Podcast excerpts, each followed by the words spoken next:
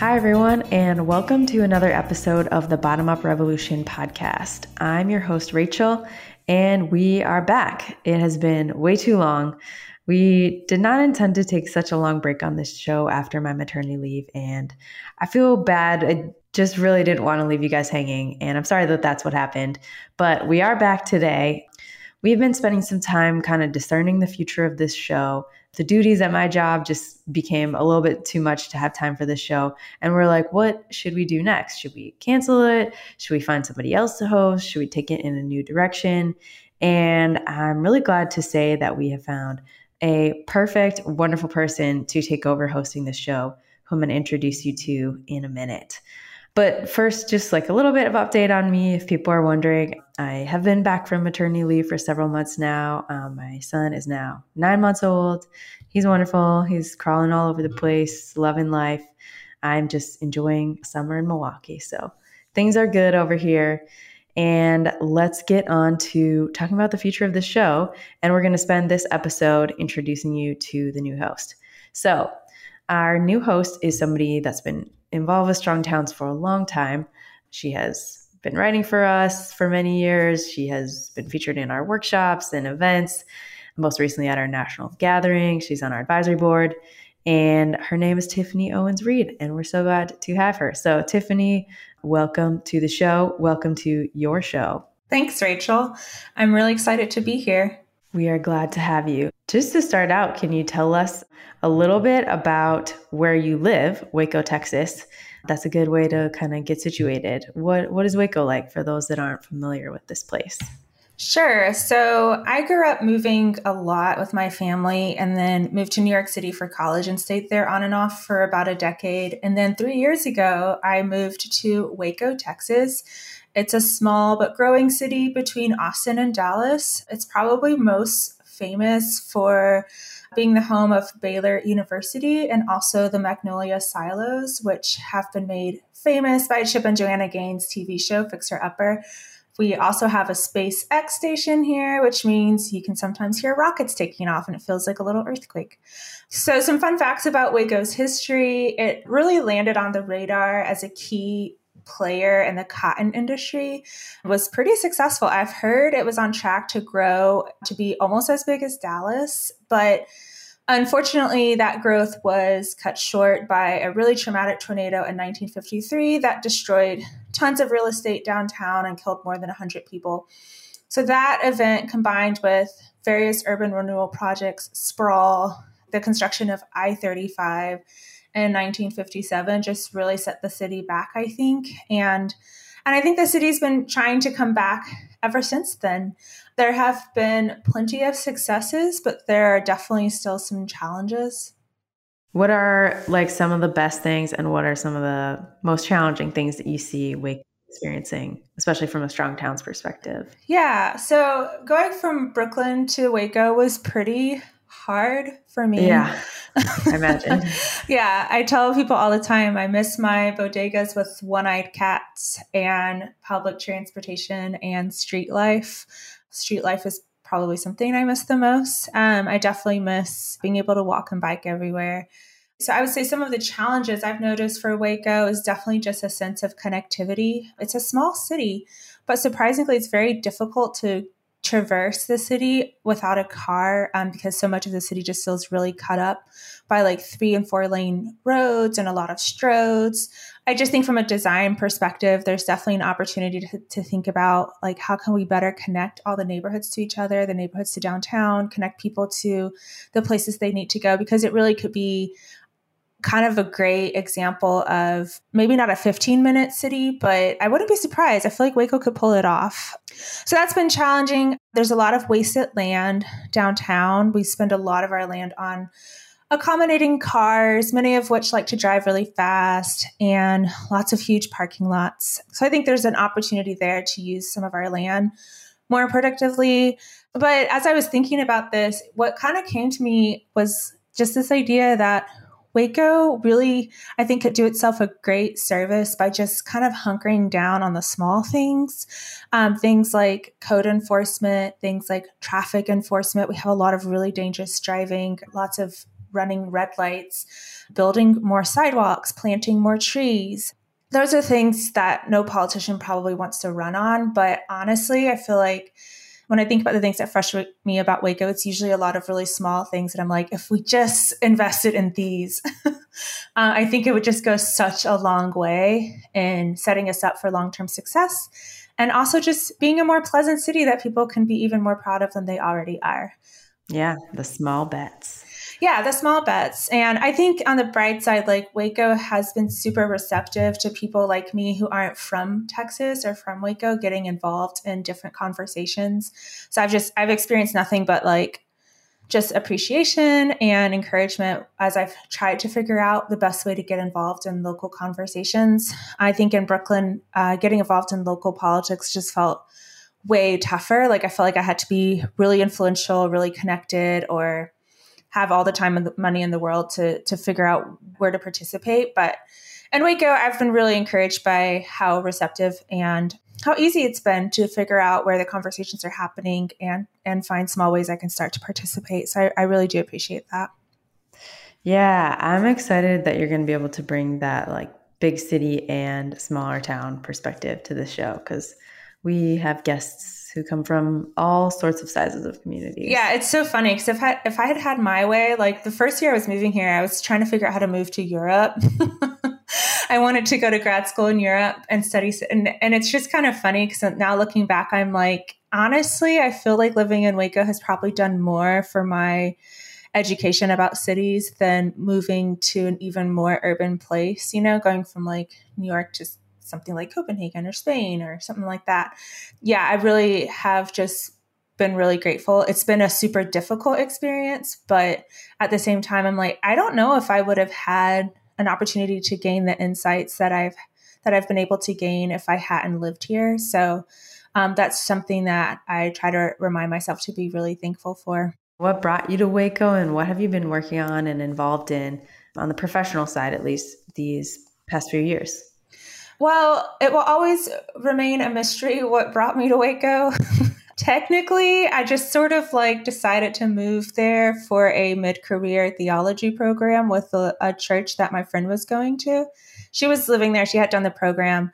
And I was just, I don't know what happened, Rachel. I was going for a walk, and suddenly, for whatever reason, I was in Idaho visiting a friend. This program popped in my head out of nowhere, and I just, I don't know what happened, but I suddenly it was like the best idea ever to like move to Texas for this program. It started in a week. Like I had literally a week to apply, interview, get accepted, move, and get there. so I think I like yeah, submitted the application on a Monday and I was landing in Austin. My friend is picking me up like that Friday. So that was like the technical reason why I moved here. I wanted to do this program. It was really compatible with also working part time. So I thought it'd just be a nice change from the city and uh, give me a chance to kind of think about some of life's bigger questions like philosophy and theology and stuff like that. And then I kind of think I got stuck, which surprisingly, people in Waco, they kind of talk about this being a phenomenon with people moving there and then not being able to really get out. Uh, so I'm not the first person to to have this kind of experience or feel this way. I thought I would stay for another year at least to do some writing about the city because I didn't want to be the kind of person who just left a place because it was really difficult. Like it was really difficult. I won't lie about that. But even when the program ended and I had no reason to really stay, I was like, you know, I do have some really great people here I'm getting to know. Maybe it would be really valuable for me to kind of just see what this what I can learn from staying here and investing in these friendships and also just kind of taking a minute to to to just reflect on life and what I want to do next and and try to channel all of my anger in a more productive way like maybe I can do something with all of this frustration and I thought maybe I would start writing so I did do that. I did not achieve other goals, one of which was to stay fabulously single. I ended up getting married. mm-hmm.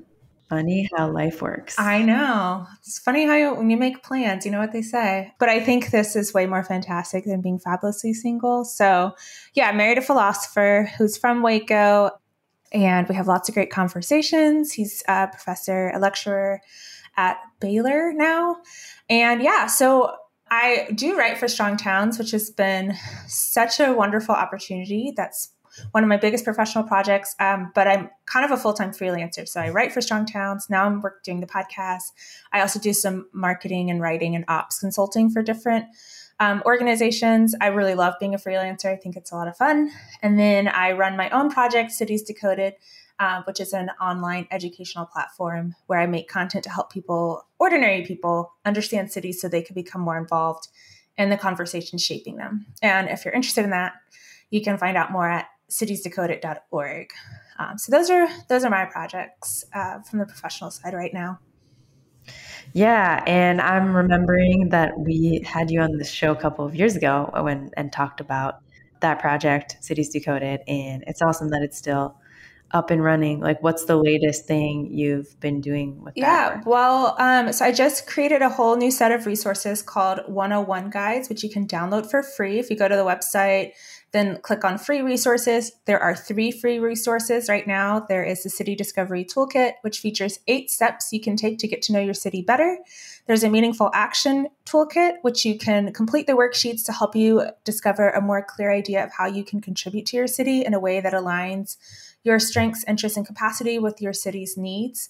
And then the third free resource is a collection of 101 guides to some of the biggest topics you might hear city people, like professional city people, talking about. Um, that one I just finished not too long ago, so that is also available for download. Those are free.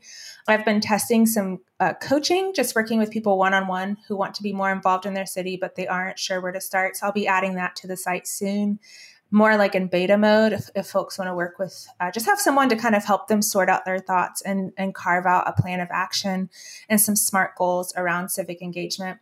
So that's new and yeah i'm constantly trying to think of more things. So if you have ideas you can send me an email. Yeah i'm thinking back to that previous episode that we did a few years ago and i remember one of your big focuses foci was uh, paying attention to your city and just like going for a walk or taking those really small steps that just help you notice what's going on. And I think that's such a good fit for what this show, Bottom Up Revolution, is all about. Like, yes, it's about the big revolution of strong towns, but it's also about like just paying attention to what's happening in your city and saying, okay, what do I need to do? What's my role in changing that? Yeah, absolutely. Better? Yeah, absolutely. And that's why I love the Meaningful Action Toolkit. Um, that actually came out of a Strong Towns event that I was lucky to be part of. It was a remote, I think it was one of the um, locomotive tours. And I was giving a little a panel for that. And out of that conversation, I got inspired to create this resource. But yeah, I think sometimes for people who love cities, it's really easy to get overwhelmed by how complicated and um, professional everything feels. Like, oh, this is this is for the professionals to fix or the politicians. Like it can feel kind of out of reach for ordinary people. But I think one reason why this show is so valuable is because we're hoping to tell stories of people who are modeling what it looks like to discover meaningful actions that you can take um, right in your neighborhood, right on your street, um, and just kind of recover this. I am. Um, just recover the role that ordinary people used to play in cities and we can still play in cities. Like it's not just for the professionals and the experts and the politicians and the city staffers, right? It's also the domain of ordinary citizens. And I think it'll be really fun to uh, talk to people who are modeling that. And hopefully they can help us find our own personal pathways of participation in our communities too. Yeah, that's a great segue into what I was going to ask you next, which is what are you looking forward to about hosting the show? What are some of your hopes and goals? Yeah, well, really, I'm super excited to talk to people and hear their stories. Um, I think people might think that since I'm associated with Strong Towns, I figured out how to be really involved in my community. Surprise, I haven't, not yet. Um, I'm still working on it. I'm still experimenting and thinking through different things. So I actually am excited to, to be the number one learner, to really learn from the people that I interview. And hopefully they'll help me answer some of my questions around things like, okay, you know, how do I stay motivated? How do I get going? How do I fight through resistance? How do I find good people to collaborate with? What are some of the nuts and bolts around different different things that I'm interested in that I want to improve? Like let's say I want to bring traffic calming to a, a residential street. I, I understand the, the the logic and the thinking and the strong towns philosophy behind why that's important, but sometimes the nuts and bolts for how to actually get started, I think it's easy to get lost in that side of things. So I'm really hoping that our guests can help demystify the process of going from observing to caring to acting. I think a lot of us observe and a lot of us care, but sometimes the making the jump from caring to acting can feel really scary and intimidating, and a lot of us might get stuck there. Um, so I'm really hoping that the stories we hear, I hope they help me personally feel a little less stuck with wanting, I want to make Waco better, but sometimes I'm not sure where to start. And I also hope that the stories can help our audience feel a little less stuck and uh, just more empowered with doing, with finding one small thing that aligns with their strengths, their talents, and their capacity, and and taking that first step to make their city better. I feel like you're already making the show your own and we haven't even gotten started yet. For for the listeners' benefit, you know, Tiffany and I have been chatting back and forth for the last few weeks about kind of handing over the reins and like technical stuff about how to do the show, but also Tiffany has just been bringing in so many of her ideas and thoughts and questions about what sort of guests to have, what sort of questions to ask. And I feel I already know that you're going to make this like an even better show than it was for the last few years. So I can't wait. Well, I have it's a tall order as I have um, some shoes to fill, but yeah, I, I'm really excited about it and really hoping that we can add value to our listeners. So we had already brainstormed some guest ideas. Me and several Strong Towns coworkers are got a big list of ideas and we're sending them to you. But what about if people are listening and they have some guest ideas, maybe pent up ideas from the last several months of waiting for a new episode to come out? How can they share those with you? Yeah, that's a great question. Um, we made a form that our fans can fill out. I meant to grab the URL, Rachel, and I got you. I'm not sure that I have it. It's okay. So go to strongtowns.org slash guest suggest. And yeah, there's a little form there you can fill out and give your submissions. We would love to hear. Please tell us about people you know, even if it's yourself, if you're working on um, something interesting in your city uh, to help make it more beautiful, safer, more resilient. We would love to hear about the projects and potentially follow up for a conversation. That URL again is strongtowns.org slash guest suggest. I had suggest a guest. That was close, but not quite accurate. yeah. So I want to ask just a couple more questions so people can get to know you a little bit more. One is like outside of, you know, professional stuff, what do you do for fun in your life? Well, I'm getting ready to become a mom. So, um, my husband and I are having our first in September. So, that's going to be new. I love to be active. I'm still figuring out the ropes on how to do that outdoors in Waco because it's so hot right now. Um, but yeah, love to be active. I love to learn French. And I was working on pottery. I was taking pottery classes from a lady at my church who has since um, moved away, but I'm excited to figure out some new ways to continue learning how to throw and um, refining my sourdough baking. I just love to cook in general, but yeah, I've figured out how to make sandwich style sourdough, and I think I'm ready to tackle just the classic bowl style. Yeah, those are some things I enjoy doing for fun. Um, but yeah, with the new life change and taking on this new role of becoming a mom, it'll be interesting to see what new things come to the surface. Yeah, how are you thinking about your city and your your neighborhood and your community in new ways as you anticipate um, being a parent soon? Yeah, yeah, that's been a big deal. I'm sure I'm going to have a lot to say and write about this. I, I wrote this piece for Strong Towns. It's probably one of the my favorite pieces I've ever written. So it's based on the book Pattern Language, a pattern language as I was working through the book, I was like, man, what's so interesting is to think about how the pattern of our cities shapes the pattern of our lives. And so as we're getting ready for this big life change, you know, I'm thinking through like how is the design of Waco going to shape what's feasible for my husband and I, just in terms of like getting around, like finding, you know, just but like we share a car right now. So and where we live, like we can't really get to anything without using the car. So like that was immediately a big question. I was like, okay, what is this going to look like? Because you have to be on campus. I still plan, you know, I still have my projects I plan to keep on doing, but we also have a child. So it's just really made us kind of look at the city from the perspective of like pattern more closely and think about a lot of the trade offs that sprawled out urban design asks us to make. And it, it is really frustrating, to be honest. Um, it is frustrating that where we live, I can't take I can't really even take walks because there aren't that many sidewalks. Even just taking a walk will require a car if we really want to be in a safe area. There are a lot of things like that where I'm just kind of thinking through like, okay, this is going to be different and and I'm going to really feel I'm going to feel the pattern of my city differently than I did without a child. And I'm sure there'll be so much to notice and so much to think about both in terms of yeah, just opportunities for kind of rethinking cities for for for people and all the variety of lifestyles and needs and ages of people that our cities contain and really thinking about why don't we take a step back and kind of rethink the status quo? Like, how does being a car based city affect life for a young mom or a young set of parents, like a young family? And I think if we could just start asking those questions, it might be interesting to see what opportunities emerge. But yeah, and then, yeah, and then there are just other things like connectivity and a- the ability to access friends easily. Like obviously, there's lots of people at our church, and that just people that we know that I'm sure uh, we can count on for help.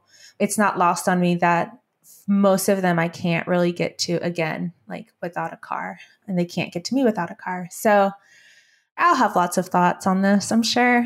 But I think for now, trying to balance what I'm sure will be definitely some frustrations with trying to look for the creative opportunities as well um, and ways that we can still uh, work with what we have and and enjoy what we do have while we while we hope for things to maybe be better yeah i hear that i have definitely also been becoming more aware of what is or is not walkable from my house because definitely doing a lot more walking around with the stroller now that i have a baby and I'm in like a decently walkable neighborhood with sidewalks and stuff, but even like there's a grocery store that's not too far away, but the walk itself, you have to like go under a highway and next to a really busy street. And it's like, okay, technically this is walkable, but this is like really not pleasant or safe. There's like no shade. So yeah, you just become aware of things in a new light. Yeah, and more more aware of like what your environment is asking you to you like more aware of the trade offs that your city is asking you to make. You know, I think we, we already have trade offs that we're making But I think once you add in a child, like you just become even more sensitive to those trade offs because because every little thing costs more now, right? In terms of either time or like my husband and I having to like adjust our our schedules or how we're going to get different things done in a day, right? Coming from New York City, where I also worked as a nanny on and off, I saw just like a totally different model there where because of different design decisions, different pattern of the city, like you had to make trade offs, but they were not as costly, I don't think. And there just was a lot more freedom of movement and like a ton more things to do, which I know is not fair to compare Waco to New York and then like complain about why they can't have like a million mommy and me options. And like you know tons of cafes i can go to whenever i feel like it. But i do think there i, I do think it's it's worth thinking about like the unique experience of becoming a mom, what moms need, and then kind of thinking about those needs in the context of the built environment. And I think if we started doing that for for various groups of people, we would realize like there's an infinite list of ways we can be doing, we can be making our cities more hospitable to all kinds of people, including moms. Well, I'm excited for more of those insights to emerge through your writing and podcasting over the, the coming months. After this episode, Tiffany's going to take over as our host. She's getting some guests and interviews ready now. Yeah, I'm excited for her to be off to the races. As always, for listeners, if you want to support what we do at Strong Towns, if you want to support this show, please become a member by visiting strongtowns.org slash membership. Any amount of donation is super helpful.